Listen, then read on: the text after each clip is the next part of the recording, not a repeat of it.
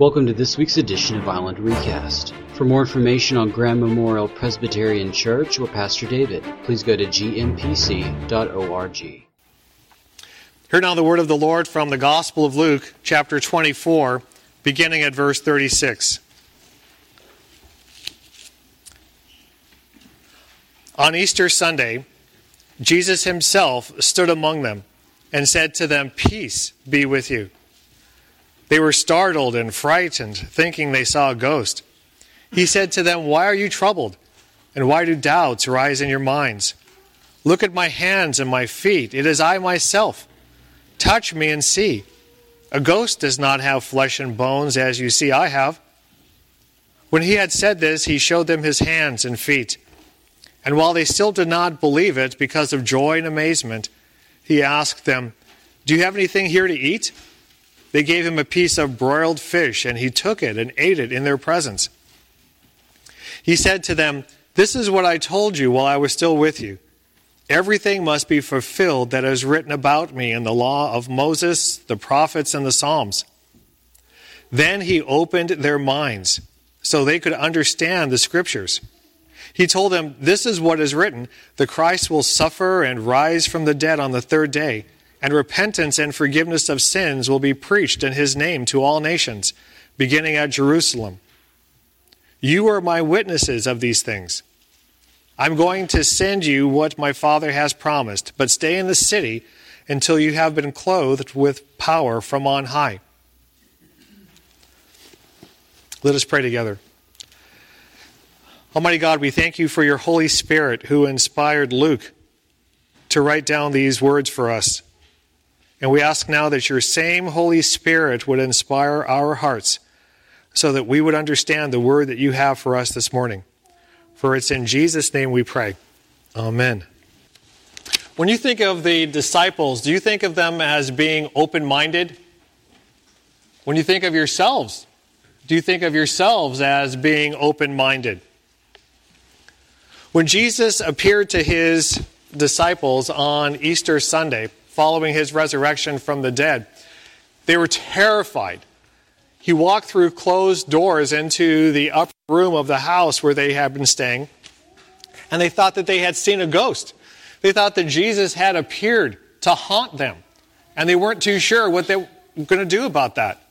Their lives were difficult enough. They were waiting for the Romans and the Jewish leaders to come after them and put them on trial, like they had done with Jesus, and even maybe execute them. And so Jesus' appearance was not something that was comforting. And this is why Jesus has to say, Peace be with you. Touch my hands and my feet. Do you have something to eat? And they gave him a piece of broiled fish. And as they touched his hands, and as they touched his feet, and saw the holes where the nails had been that had held him to the cross, and as they saw him eat fish and keep it within him, they realized that he was not a ghost. Now, you would have thought that Jesus' appearance on Easter Sunday would have been something that was comforting to them, as opposed to something that was terrifying. The disciples had spent three years with Jesus as he taught them from the law of Moses, the first five books of the Bible, as he taught them from the prophets in the Old Testament, as he taught them from the Psalms in the Old Testament about who he was as the Messiah. He explained to them what the job of the Messiah was going to be. He explained to them how the Messiah was going to live and preach good news to the poor. He had already explained to them that he was going to be crucified and how the Old Testament talked about his crucifixion. He had already explained to them about his resurrection and how he would rise again from the dead three days later. But they didn't understand any of it when he came through these closed doors. They had also seen Jesus do resurrection miracles. They saw how Jesus had healed the son of a man named Jairus, rising, uh, resurrecting him from the dead. They saw Jesus raised from the dead a son of a widow. And they also had seen Jesus raise Lazarus from the dead. So they knew that Jesus could do miracles. They knew that death was not something that constrained him. Even though Jesus had explained to them about the resurrection and his own resurrection, even though Jesus had shown them resurrection miracles when he healed the daughter of Jairus, when he healed the son of a widow, when he healed Lazarus and raised them from the dead, they still thought that he was a ghost when he walked through the closed doors. And so Jesus opens their minds so that they could understand what he had said to them about his resurrection in the Old Testament. And he opened their minds so that they could understand the resurrection miracles that they had witnessed with their own eyes. And he opened up their minds so that they could see that he really was alive, that he was not a ghost. Which begs the question how did Jesus open their minds? In the Gospel of John, chapter 20, we read from John's account of this upper room experience just how Jesus did this. John writes, Jesus said, Peace be with you. As the Father has sent me, I am sending you. And with that, he breathed on them and said, Receive the Holy Spirit. Jesus opened their minds by giving them the Holy Spirit. The Holy Spirit illuminated their minds, enabling them to get past the darkness that was clouding their vision of who Jesus was. Now, when we sit together and have Bible studies, or when we spend time in worship and we're about to hear a sermon, there's a prayer that's called a prayer of illumination we ask the Holy Spirit to open up our minds so that we will be able to understand the scriptures, just as Jesus did for his disciples on Easter Sunday. In our Presbyterian Book of Order, there's a section called the Directory for Worship. And in the Directory for Worship, we're given this guidance. In preparation for the reading, proclaiming, and hearing of God's Word, a prayer seeking the illumination of the Holy Spirit is appropriately offered. Now, this prayer of illumination, this idea of having a prayer of illumination is based on the scriptures. For example, in 2 Timothy 3:16, we read, "All scripture is inspired by God and profitable for teaching, for reproof, for correction, for training in righteousness." Now, the Greek word for inspired that's used in this scripture passage is theopneustos. Theopneustos is a combination of two Greek words. Theo means God, and pneustos means breathed. The Greek word for spirit, pneuma, also means breath. So, theopneustos literally means God breathed. Inspired literally means God breathed. So when the Holy Spirit would come upon a scripture writer, the Holy Spirit would breathe into the writer the Word of God. And the writer would exhale the Word of God onto the page. That's how inspiration works. When we read the scriptures, when we read the Word of God, the scriptures are breathed into us through the Holy Spirit so that we will be able to understand them.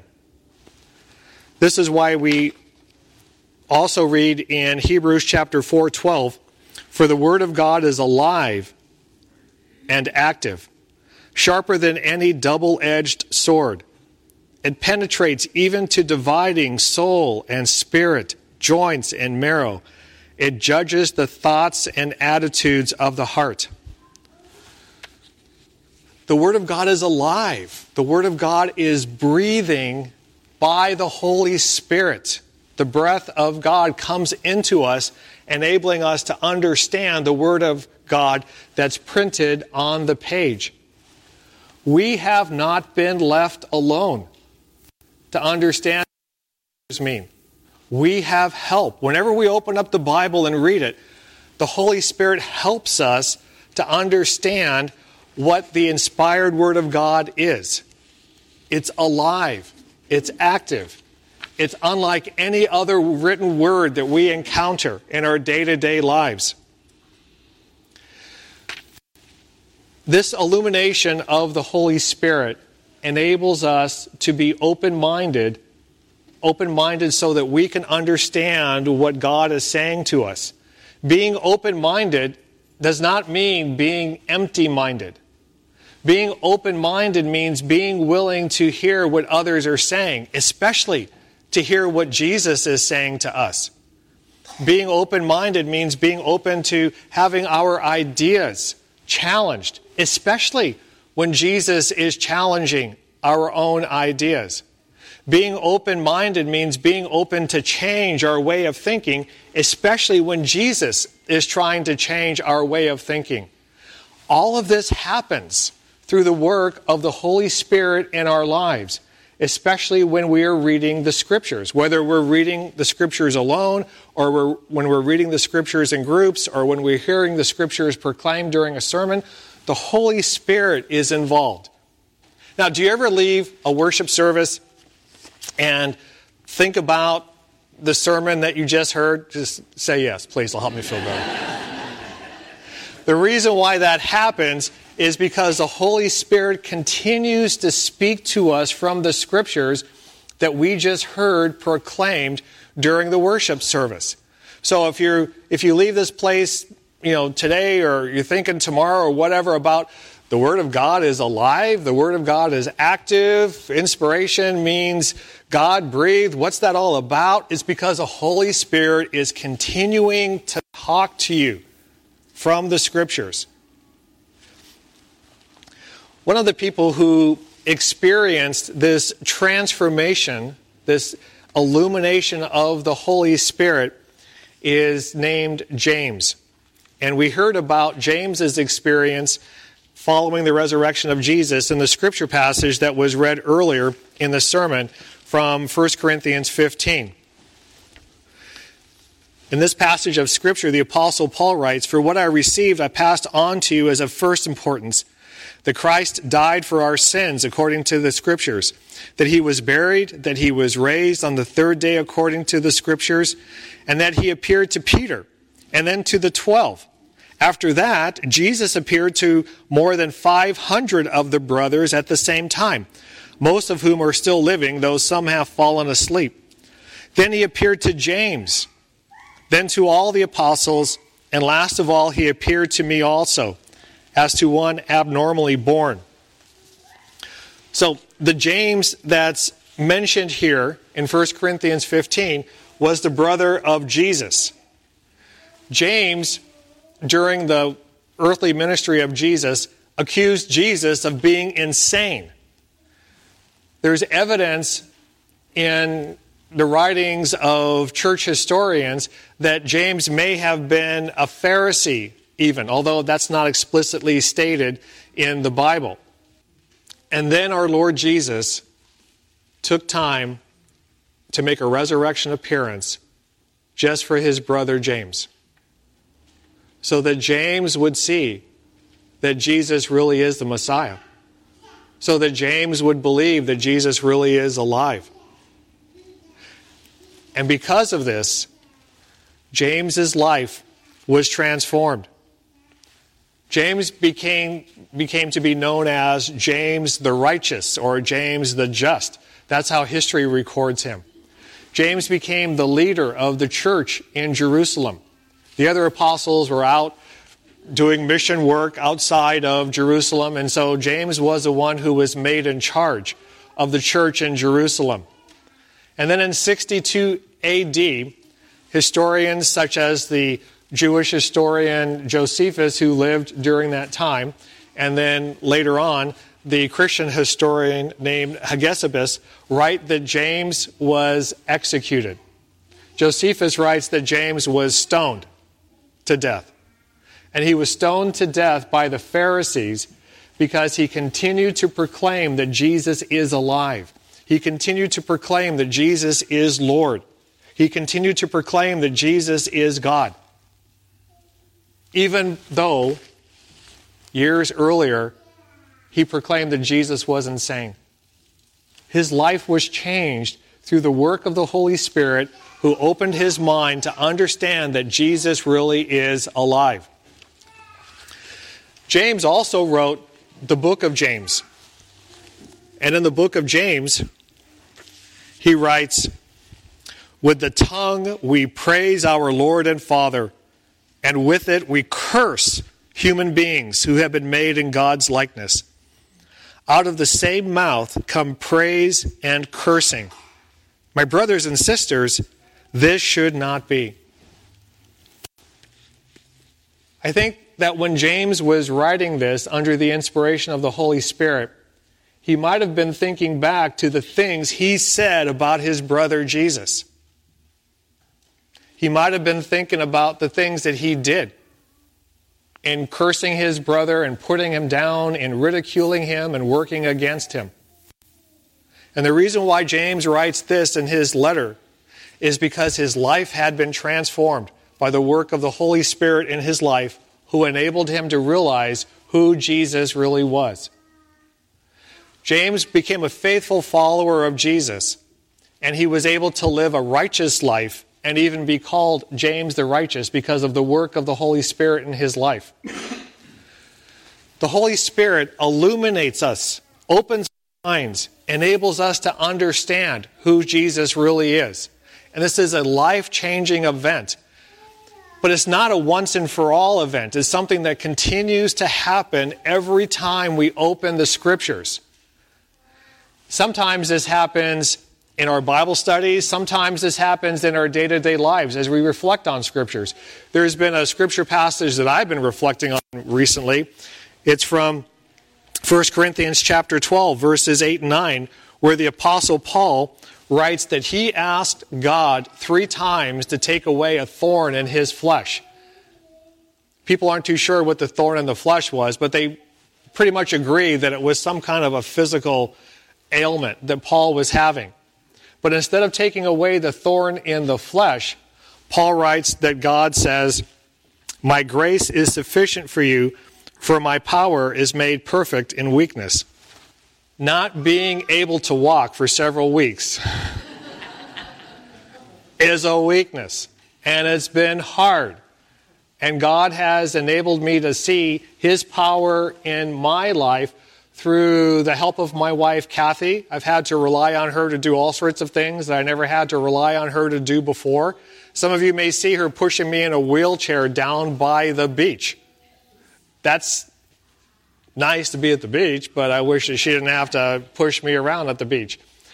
One of the things I've experienced in the wheelchair as she pushes me around are other people who are in wheelchairs. And so we pass each other, and I'm able to look at people in wheelchairs eye to eye for the first time. And I'm able to realize how they struggle with the, their inability to walk. And I start to pray for them and think about how God is helping them to get through the day. Or when I'm on crutches, getting from place to place, I've grown in my appreciation for handicapped parking spaces and whether or not buildings are accessible to folks who have a hard time walking or folks who can't walk at all. This is something that the Holy Spirit has been opening my eyes to during this time when I haven't been able to walk. And the Holy Spirit is doing that with all of us as we go through our day to day activities in life, feeling like that we're too weak to get through their day on our own the Holy Spirit enables us to see how God is giving us the strength that we need to go on. And in that process of relying on God and depending on His strength, we are glorifying God. We are trusting God to take care of us, and that's, glor- that's a way in which we glorify God. As I was writing this sermon, I came across a quote by Mark Twain. Mark Twain one time once said, I'm not troubled by the things in the Bible which I do not understand, but I am troubled by the things I do understand, and which I find very difficult to measure up to. Now, the Holy Spirit has not yet enabled us to understand everything that is in the Bible. I think one day we will, and that day is probably going to be the day that we arrive in heaven. And we're able to get all of our questions asked, and the Holy Spirit is able to deal with all of our doubts. But right now, the Holy Spirit is enabling us to understand from the Scriptures that we are loved by God and that our sins have been forgiven because of what Jesus has done for us on the cross. The Holy Spirit is enabling us to understand that when we stumble and fall and sin, that our sins can be taken away because of what Jesus has done for us, and we don't have to carry around burdens of guilt and shame. The Holy Spirit is enabling us to understand what the scriptures say about how to be a faithful follower of Jesus. And the Holy Spirit is enabling us to understand what it means to live a life of righteousness, just like Jesus' brother James did. So, as you continue to read the scriptures, may you enjoy the Holy Spirit who is breathing the Word of God into you and enabling you to live as God's people. Thank you for listening to Island Recast. For more information, please go to gmpc.org.